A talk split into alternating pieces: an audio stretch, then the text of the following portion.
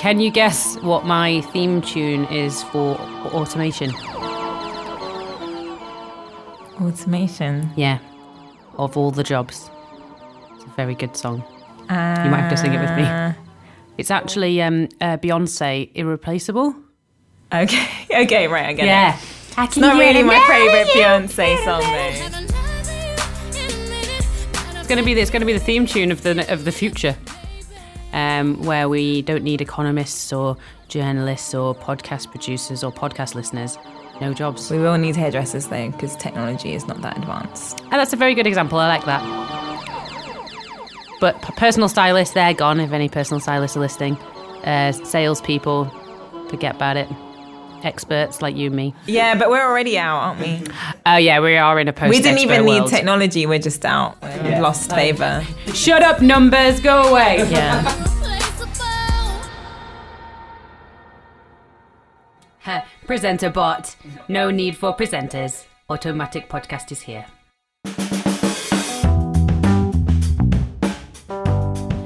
Hello, my name is Kirsty Stiles, and welcome to the weekly economics podcast, where this week I'm joined by Faiza Shaheen, uh, director of the think tank Class, to talk to us about Sports Direct. This is a Victorian workhouse, but these historical photos show conditions that one union boss says mirrors life at a modern day sports direct outlet. It's a bit like I can't control everything all the time. When people sort of say things, use the words like gulag, I come into extreme negativity on a Monday morning. Last month, Ashley appeared in front of a special committee of MPs. Have things come as a shock? Uh, some things have come as a bit of an unpleasant surprise, yes. Ashley says he has nothing to hide, but with 40% wiped off company shares, he's made concessions. In future, all staff will be paid more than the living wage. Please give us 12 months to fix it.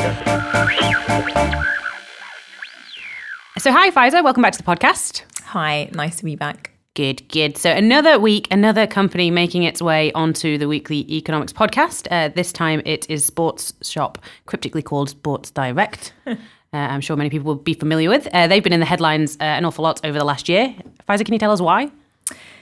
Yeah, they've been in a lot of trouble. There's been some crazy stories about women having babies in toilets, too scared to take time off, and um, a number of ambulances being called to one of their warehouses, and and workers not getting paid the minimum wage. Essentially, they've done a lot wrong. They've really not treated their workers well, and there's been a number of investigations. Um, and workers have come together with the union, and they've complained and they've shouted very loudly. And so Sports Direct has been massively caught out and they've they've definitely had a lot of attention. But it's not just them. There's been, like you say, there's been a lot of bad behavior by companies, whether it be Deliveroo or Apple or what happened with BHS. Um, a lot of that kind of greedy fat cat story is has come to light, has come to light. Okay, so it was uh, Sports Direct's AGM last week. Uh, what happened there? Yeah, so it was a big build up to this AGM. So uh, AGM season, I exciting it's stuff. so exciting, yeah. I found myself looking up the date in excitement. Uh, yeah, so um, what happened was that a lot of investors were unhappy about all the bad PR that Sports Direct have, have got, and also kind of Mike, Mike Ashley's own admission that he didn't really know what he was doing and he's not on top of things. CEO, at the Mike Ashley. parliamentary inquiry, yeah. So the committee inquiry. So he, so everyone kind of knew they were going to get their wrist slapped. Um, what happened is that uh, Mike Ashley did a presentation in which he said that he wanted Sports Direct to be in Selfridges and move in that direction, which was a, a funny one. Um, and uh, Jogging bottoms all round. yeah, I mean, I guess it's uh, they're going more for the high end. I mean, it wasn't quite clear what he meant by that, but there was a big joke made of it. Um, and then, um, yeah, the chairman basically uh, got sacked by the investors um, and, the, and the shareholders, the big shareholders that were there. Uh, so, yeah, it didn't really end well Yep. In terms of, of for him, anyway. Yeah, Uh, slightly more exciting than your usual AGM. And the- Yeah. the, giant wad they of don't cash. usually. I mean, you can imagine that there was so much, uh, so much media attention around the AGM. Most companies don't really get that kind of attention. They had to have a whole open day and have people along and answer questions. And which is where Mike Ashley got found to have a giant wad of cash in his pocket, either accidentally or on Yeah, purpose. as you do, right? Yeah, yeah, yeah. no. You've obviously not looked in my pockets, Faisal. There was no cash in there. Millionaire founder of Sports Direct demonstrating the improved security check at his main warehouse. I can ask you empty any po- contents of your pockets into the grey tray for us. A lot of cash. Yes, I've been to the casino. So they've announced that they're going uh, to get rid of the, uh, you know, well-loathed uh, zero hours contracts, uh, and they've also said that they'll put a worker on their board, Germany style. Uh, do you think Sports Direct is changing its ways? Those certainly are positive announcements, aren't they? Given that Sports Direct has just done so much wrong in terms of uh, workers' rights. Remind us what zero hours contracts are. Just So zero hour contracts, essentially, you, you're given a contract. You're not guaranteed any hours per week. Um, I sort of say that. I mean, it's it seems ridiculous, doesn't it? I mean, ha- have a contract, you might not work, and you might work, might not work. Let's see what happens. And and so zero hour contracts, Sports Direct has been really called out on it, but they've been growing in general. And there was another announcement this week that they've increased by a fifth in the last year and increased by 45% in the last two years. I mean, this is definitely not just a Sports Direct thing again, but they have announced that they are going to move some of their workers. So the headline said one thing, but when you looked at the detail, as is quite common with these things, actually, um, some of their shop staff will be moved on to permanent uh, contracts or fixed hours contracts. Um, and then uh, other workers won't won't be and they'll still essentially be on zero hour contracts so agency staff some of the staff at their- flexibility is there. Is the uh, yeah i mean it was a pr stunt they're probably going to move some people on it is a climb down to some extent but it's not it's not great the greatest news yeah, and the, and the worker on the board. Yeah, I mean, that is a positive move that's been happening. Even Theresa May's spoken about this. So essentially, some way in which workers' voices are represented to kind of quell this revolt that's been going on in certain companies. So even with, say, um, Deliveroo and other companies where workers are getting together and being very angry about uh, the way they've been treated. So it is a way to, to appease um, the unions and the workers. So yeah, that, that is a positive move. I mean, it's very important to have representation. Is that reasonably unprecedented in the UK? Um, no, I think it's like it's good practice, but I suppose for a big company, yeah, it's it is unprecedented. Okay, so some of the things that Sports Direct has been doing, as you say, failing uh, to pay the minimum wage, they sound a bit illegal. Uh, why are they allowed to do things like that? Uh, essentially, because no one noticed for a while. yeah, they can't get away with that. I mean, they've obviously got caught now, and that's partly why they've had a lot of media attention. Um, and what happened is that that workers don't even sometimes realize that that what companies are doing to them isn't right. I mean, they feel upset about it, but they kind of think that it's within the company's rights to make them wait and you know not pay them for, for X things. And so, um, yeah, they didn't. People didn't notice themselves. It's only when unions got involved um, and a Guardian investigator got involved that they could really show that this was illegal. Um, so they're just getting, getting away with it while they can. Yeah, and I'm sure there's lots of companies that are doing things like that. I mean, they're probably looking at Sports Direct right now and thinking, uh, better sort ourselves out. Yeah. So all of this controversy has hit Sports Direct's share price, uh, as you would imagine. Um, do you think the, the markets really care uh, if companies are treating their workers uh, badly?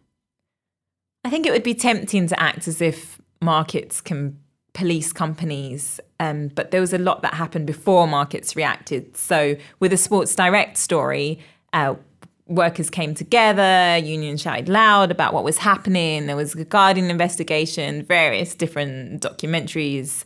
And I mean, I think markets reacted because the PR was so bad, and again because Mike Ashley and the other senior managers didn't didn't react um, in a way that that kind of appeased the public. Um, and their workers, they, they've only started to take action now, and it's been a few years that this has been bubbling away.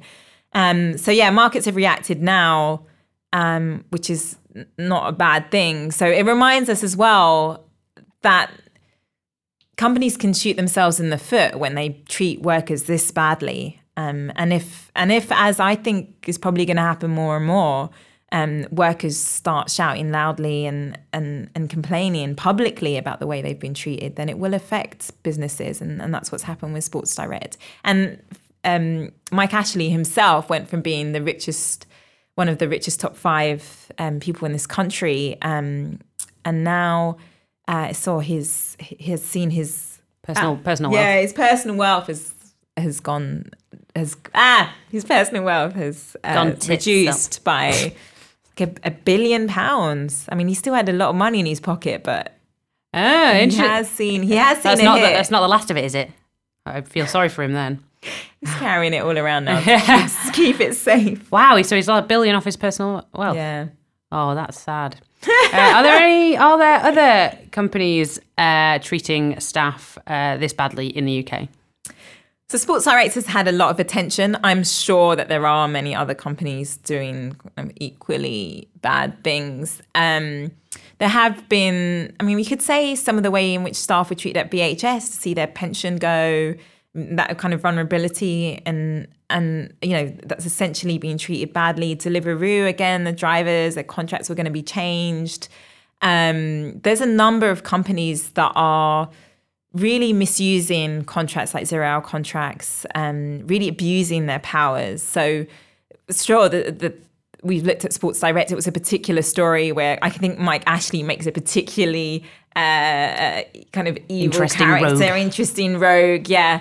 Um, and stories of, say, women having babies in toilets definitely kind of added to that. But I'm sure that there are a lot of other companies. And we have to remember that there's been a general shift towards kind of businesses having a lot more power. And over the last 30 to 40 years, we've seen the number of people in unions fall dramatically.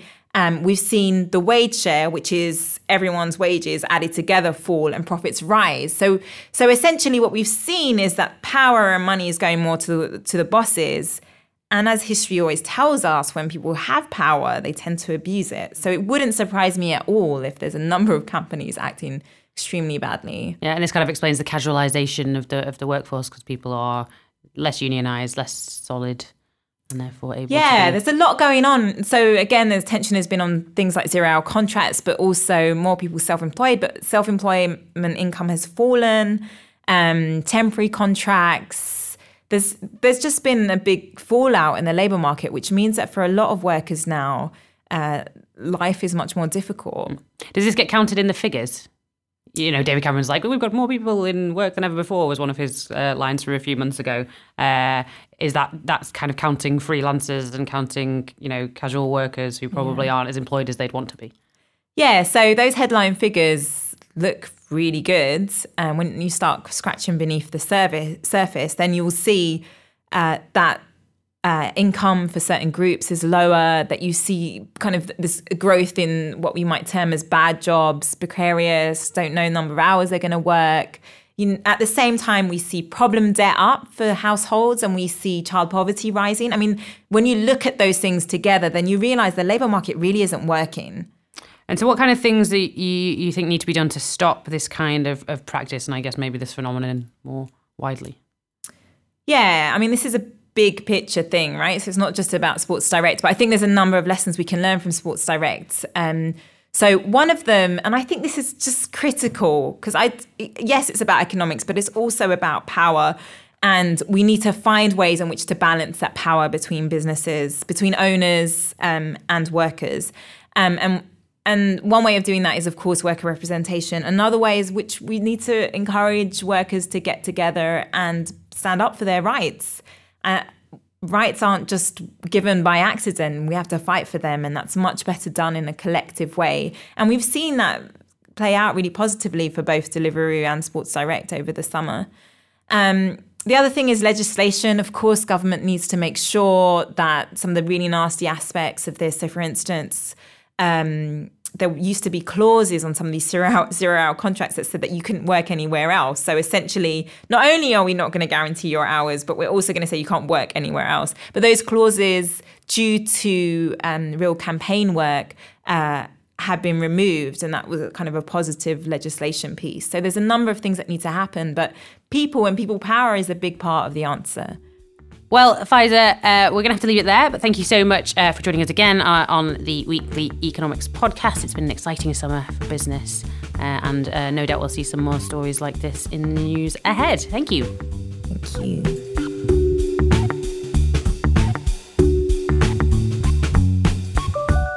We'll be back at the same time next week. thanks to everyone who's left a rating or review on iTunes. It really helps other people discover the show. To get new episodes every Monday morning, you can subscribe for free on iTunes, follow us on SoundCloud, or you'll find us in the podcast app of your choice.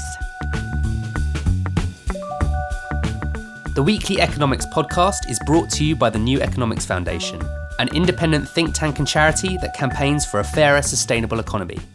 Find out more and get involved at neweconomics.org.